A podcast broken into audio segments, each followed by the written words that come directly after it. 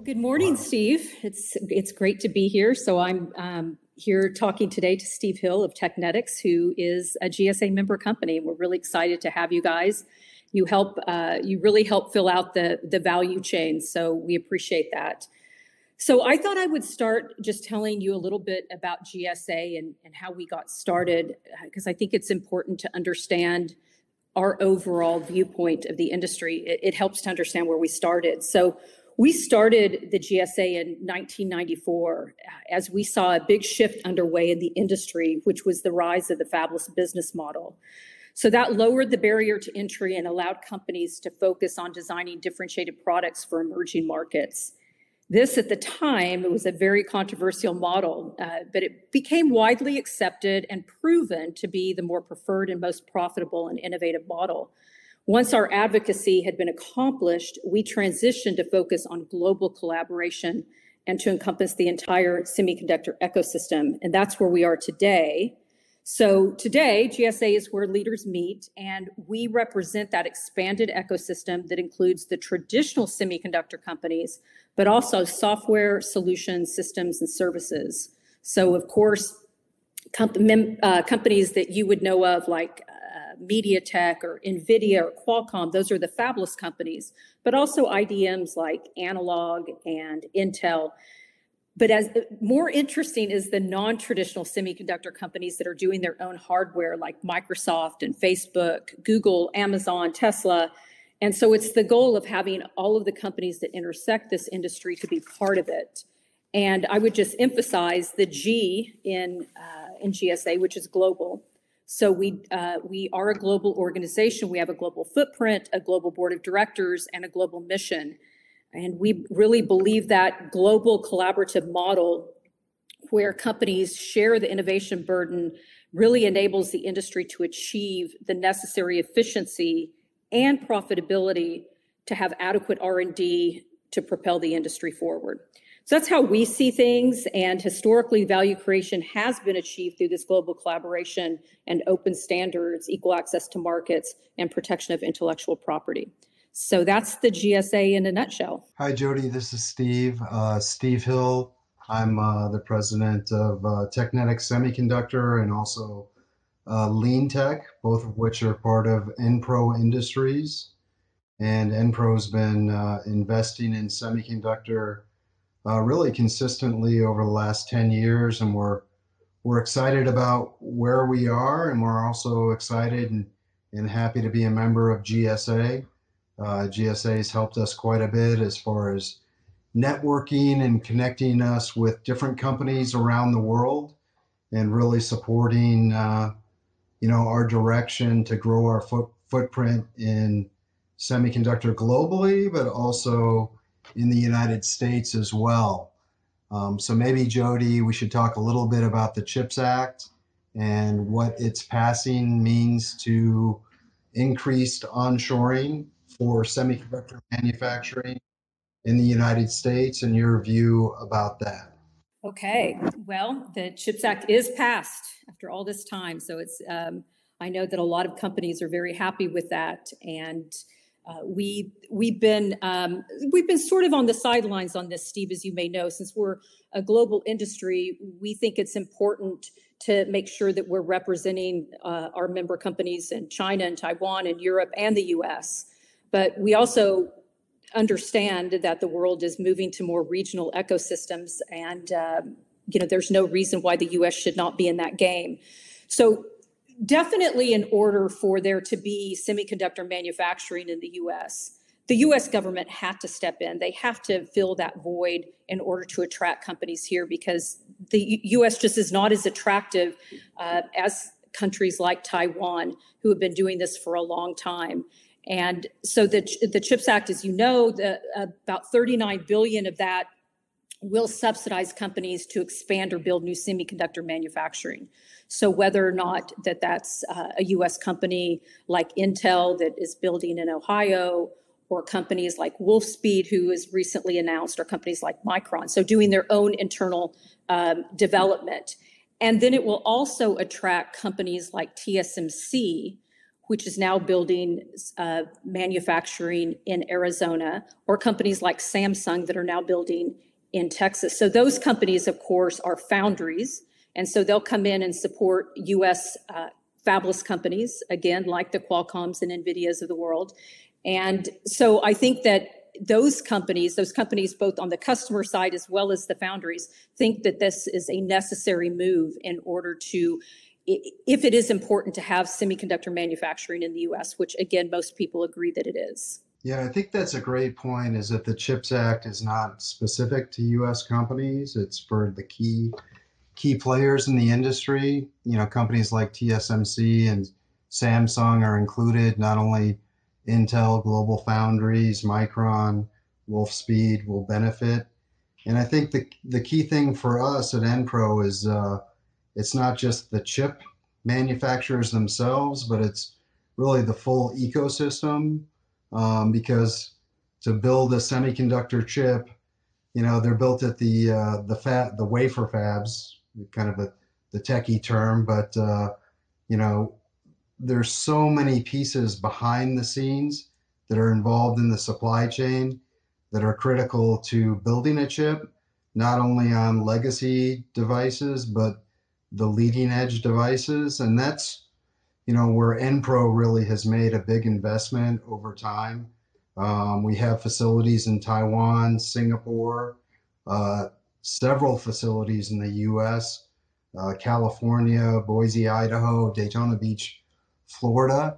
And we're involved and really focused on the leading edge devices, what we call sub 10 nanometer, and even already qualified on 3 nanometer manufacturing, which is the cutting edge. There's only really, you know, a couple companies globally that are participating there.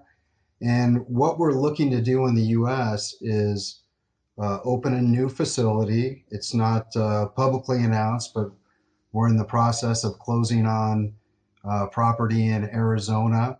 And we'll be bringing our leading edge technology that we've developed at our global sites, really to support US manufacturing and driving advanced node technology here in the United States, but doing that in support of our global partners, not just companies that are based in the US, but companies like TSMC, Samsung, others that are investing in the US. And we're really, really excited about the future.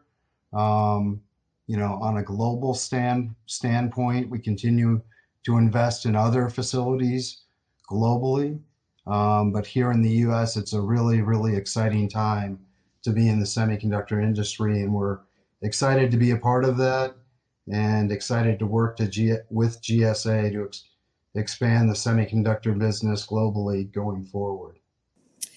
Steve, I agree. I think that you guys play a critical role, and I think I'm very excited for you. I think that you guys have done a great job. You know, really lived up to the strategy that you set forth a number of years ago, and it is very important. I mean, the semiconductor industry is one of the most complex and complicated industries in the world. So it isn't just 1, 2, 3, even 10 things. It's a number of things that have to go perfectly right. And you guys play a role in that. I've heard that it's actually a quote from a TSMC engineer that said that manufacturing semiconductors is like shooting an arrow from Earth to hit an apple on the moon. So it is a really complex industry. And so I think that having the players in one place and creating this, you know, little bubble is very important. And it's what's worked in other countries. So I think that you guys are doing the right thing there. And I would add that I do think it's the best time to be in the semiconductor industry. I've been in this industry for an awful long time. And for years, really, our industry has underpinned the growth of a range of technologies that made life easier, more productive, improving the lives of people around the globe. But not so quietly, the semiconductor leaders really lamented how few appreciated their foundational technology, with sort of the staggering R&D costs and increasing complexity of the chips and the systems and the supporting software. But now I really think the world is paying attention, and they really do understand that we are driving the $92 trillion world economy. Yeah, no doubt, Jody, I fully agree. It's really amazing the amount of applications that semiconductor devices go in today. I mean, most people, when you mention semiconductor, they think about a laptop or a cell phone. But when you think about, EVs and autonomous driving, and, you talk about the cloud, the cloud's enabled by semiconductor devices. So high performance computing, data centers, there's just so many, applications for semiconductor devices. And I've been in the industry, a long time as well. And if you had asked me 25 years ago, if I could ever envision that my refrigerator would have semiconductor devices in the fridge that are communicating with a network and so forth, I would have thought that was crazy, but it's just amazing what the next generation is going to see with semiconductor is truly an enabling technology. And it's really, the future's tremendously bright. And the geographical expansion's not only happening in the U.S., but it's happening globally. And part of the reason is just pure demand. If you look at the latest statistics about semiconductor devices over the next 6 years, the market is projected to double and grow over $1 trillion a year in annual revenue from less than 600 billion today. So super excited about where we're headed, and super excited about where semiconductor can play for the next generation going forward. So I agree. I think that, for us that have been in the industry for a long time, everything used to be about PCs, and then it was about PCs and cell phones. But, today with AI chips, the demand increasing for the adoption in AI in every industry, voice recognition, object detection, medical and military. And then, of course, the early adoption of quantum computing, 5G, IoT. It's really exciting that everything is happening simultaneously. And I think that I always point back to a quote, and of course I'm going to mess it up, but a quote from Jensen Huang, the CEO of NVIDIA, that really talked about how this industry has always been limited by the number of people in the world, right? Because how many people can buy a PC? How many people can buy a cell phone? But when you're talking about cloud and you're talking about AI, there's really no physical limitations to how much that can grow. So that's pretty exciting. So just the pace of innovation is amazing. And I have to say, when your parents start understanding your industry, you've really made it. Yep. Parents, and actually it's becoming a quote unquote destination industry again, whereas I think for the last couple of decades, it's kind of been not as exciting for the younger generation. So it's good to see that tide turn a bit, and people get excited about semiconductors. So that's right. And, we need that, because if this industry is really going to grow to $1 trillion over the next number of years, $1 trillion in revenue, we have to have a more developed workforce, and we have to attract talent to this industry. We have to take advantage of this, of being really in the spotlight, and,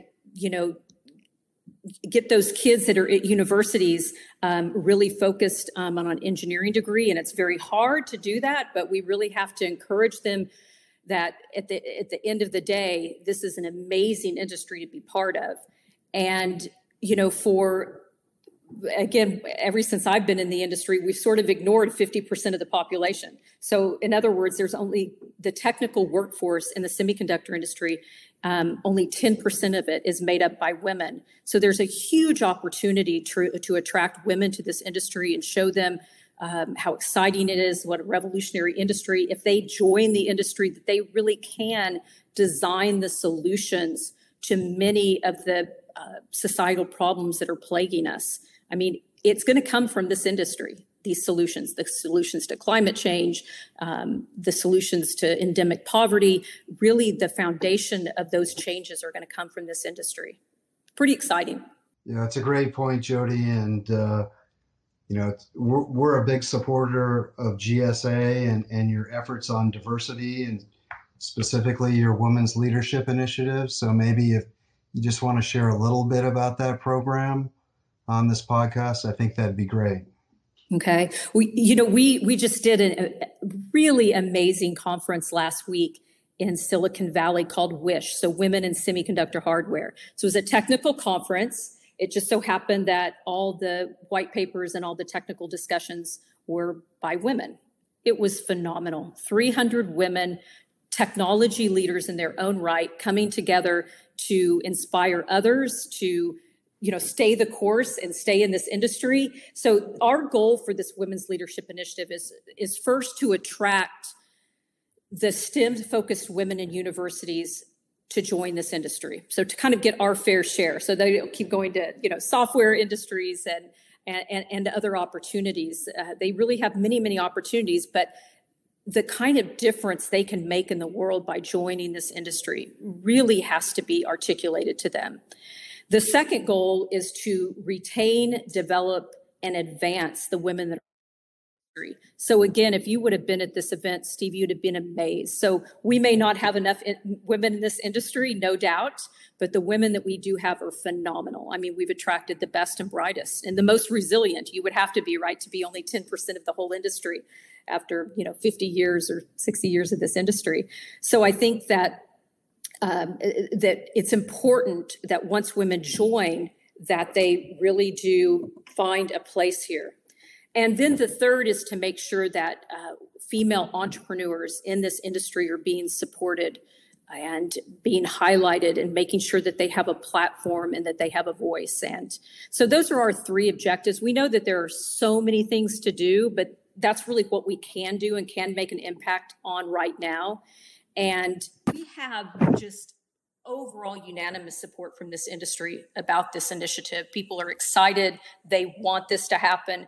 And if nothing else, again, the industry knows that if it wants to hit that trillion, it's going to have to address this problem.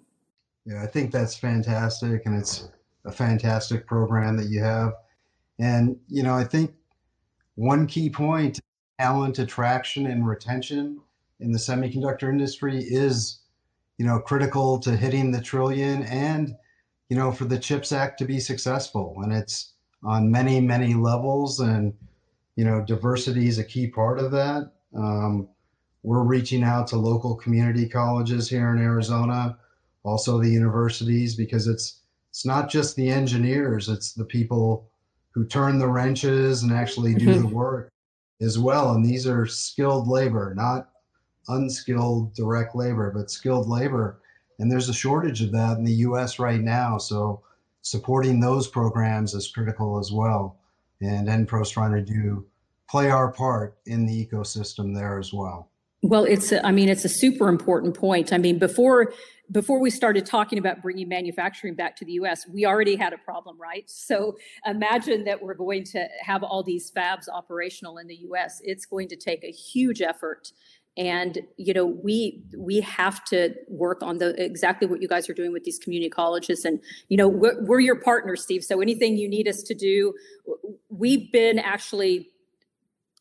really led by our member companies. So, you know, if a company says, hey, we've got this program with UCLA or MIT or the University of Arizona, we want to be there to support you and make sure that you have the materials that you need, again, for the female side of things, but also just the overall enthusiasm about this industry and what we have to offer for careers. Well, thank you, Jody. I really, really appreciate your time today. You've been a fantastic partner to work with and a global leader in the semiconductor industry, and really excited about our future and looking forward to working with GSA to really realize that vision of $1 trillion in the next 5 to 6 years, depending on when we get there. Okay. Well, thanks a lot, Stephen. Again, it has been great working with you over the course of the last couple of years. I remember we got to see each other in May, and it was the first time after speaking to each other on the phone for 2 years. So it was great to actually finally meet face to face, and we'll get to do it again here pretty soon. Yep. It's great to be getting back to normal, right? Yes. All right. Thank you. Thank you.